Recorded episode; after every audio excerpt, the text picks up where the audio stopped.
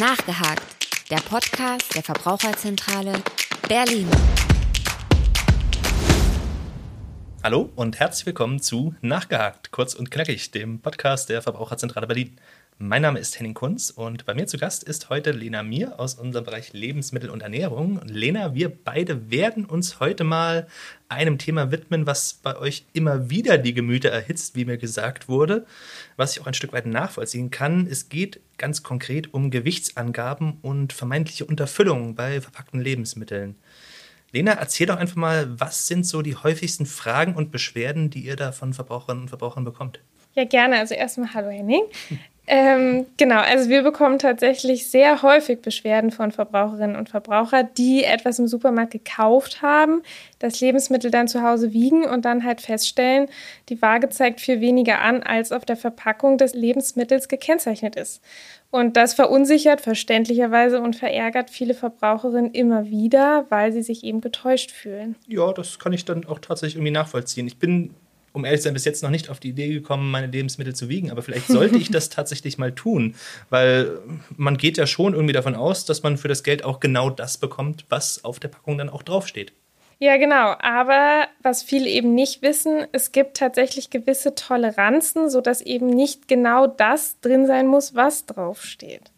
Okay, spannend. Und jetzt frage ich mal ganz unschuldig, ist denn das rechtlich auch in Ordnung so? Leider ja. Ähm, bei den meisten Lebensmitteln muss die Nennfüllmenge deutlich lesbar auf der Verpackung angegeben werden. Das kann, je nachdem, was für ein Lebensmittel man hat, in Gramm oder Liter und manchmal auch in Stückzahl sein. Und rechtlich gesehen wird eben genau diese Nennfüllmenge von der Füllmenge unterschieden. Okay. Genau, und dabei ist die Füllmenge eben das, was tatsächlich in der Packung ist, und die Nennfüllmenge ist wiederum das, was eben auf der Verpackung draufsteht. Und was viele Verbraucherinnen und Verbraucher eben nicht wissen, diese beiden Angaben dürfen sich unterscheiden. Ein bestimmtes Maß an Abweichung ist also im gesetzlichen Rahmen durchaus erlaubt. Okay, schade. Jetzt wäre natürlich die spannende Frage, wie stark darf denn diese tatsächliche Füllmenge von der gekennzeichneten abweichen?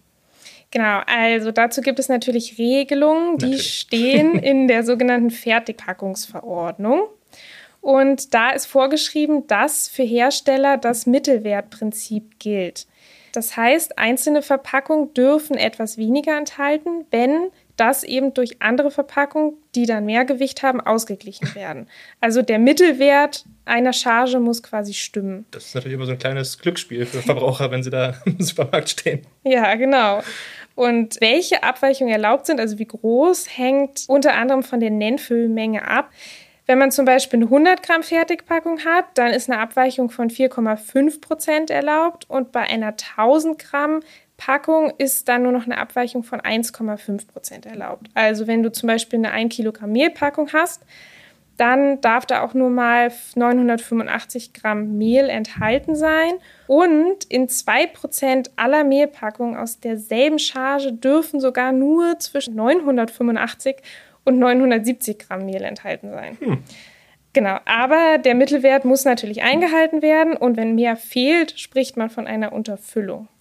Okay, das heißt, wenn wir das Ganze jetzt einfach mal spaßeshalber weiterdenken, dann müssten ja theoretisch genauso viele Pakete mit zu viel Inhalt im Supermarkt stehen, wie Pakete mit zu wenig drin. Soweit richtig? Ja, theoretisch schon, aber darüber hat sich bei uns bisher noch niemand beschwert. Nachvollziehbarerweise.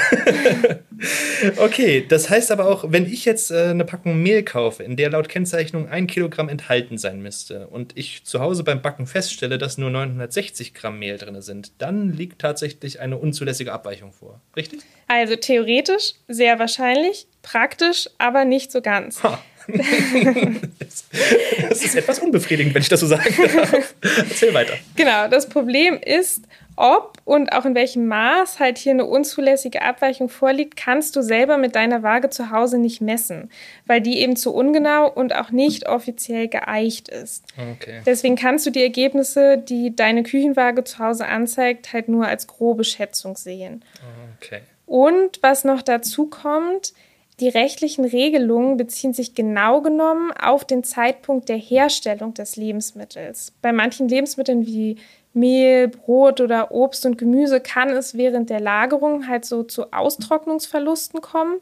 Also das Gewicht wird natürlicherweise weniger. Mhm. Und das kann dann dazu führen, dass die tatsächliche und die auf der Verpackung angegebene Füllmenge sich halt unterscheiden. Aber ja, wenn das Mehl zum Zeitpunkt der Herstellung ohne Verpackung, wie du anfangs gesagt hast, nur 960 Gramm wiegen würde, wäre das zu wenig und dürfte in dieser Form nicht mehr verkauft werden. Okay.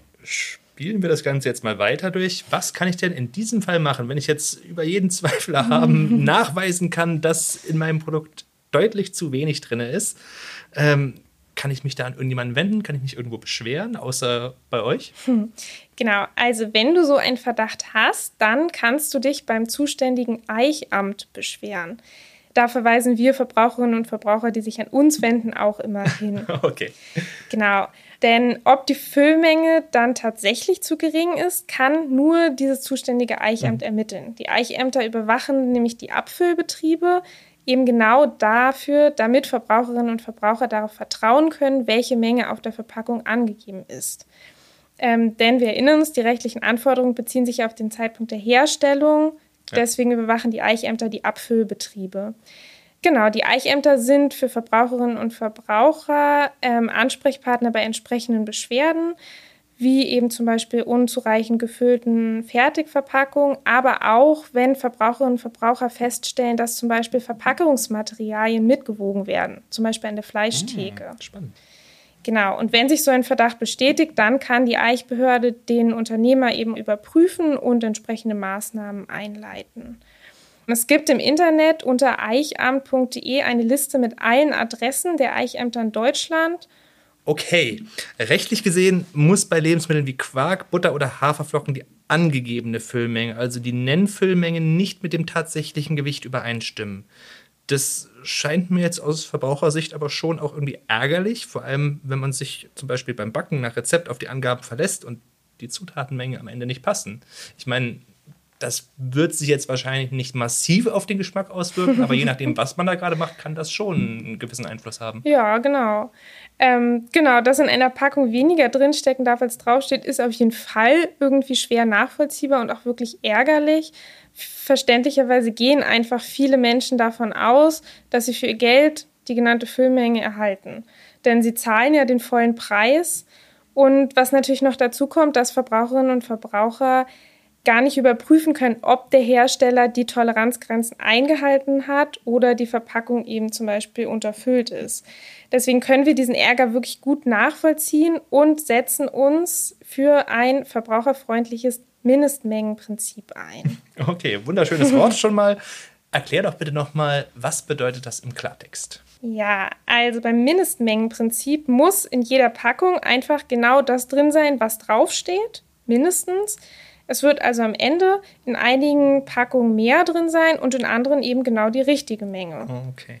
Genau, und mit dieser, finde ich, relativ leicht nachvollziehbaren Regelung wäre eben das andauernde Verbraucherärgernis mit einem Schlag vom Tisch und die Eichbehörden könnten auch wesentlich schneller und problemloser die Füllmengen kontrollieren. Okay, das hört sich tatsächlich ganz sinnvoll an. Ich könnte mir vorstellen, dass es bei der Industrie nicht unbedingt auf Gegenliebe stößt, aber äh, ich glaube, technisch sollte es grundsätzlich problemlos umzusetzen sein. Das heißt, hier ist wahrscheinlich dann wieder der Gesetzgeber gefragt. Genau, das sollte man meinen, dass die Hersteller das durchaus schaffen, mit der modernen Technik ihre Produkte mit möglichst geringen Schwankungsbreiten abzufüllen. Okay, gut. Lena, vielen Dank. Es war sehr erhellend. Äh, vielen Dank auch an unsere Zuhörerinnen und Zuhörer und bis zum nächsten Mal. Nachgehakt, der Podcast der Verbraucherzentrale Berlin.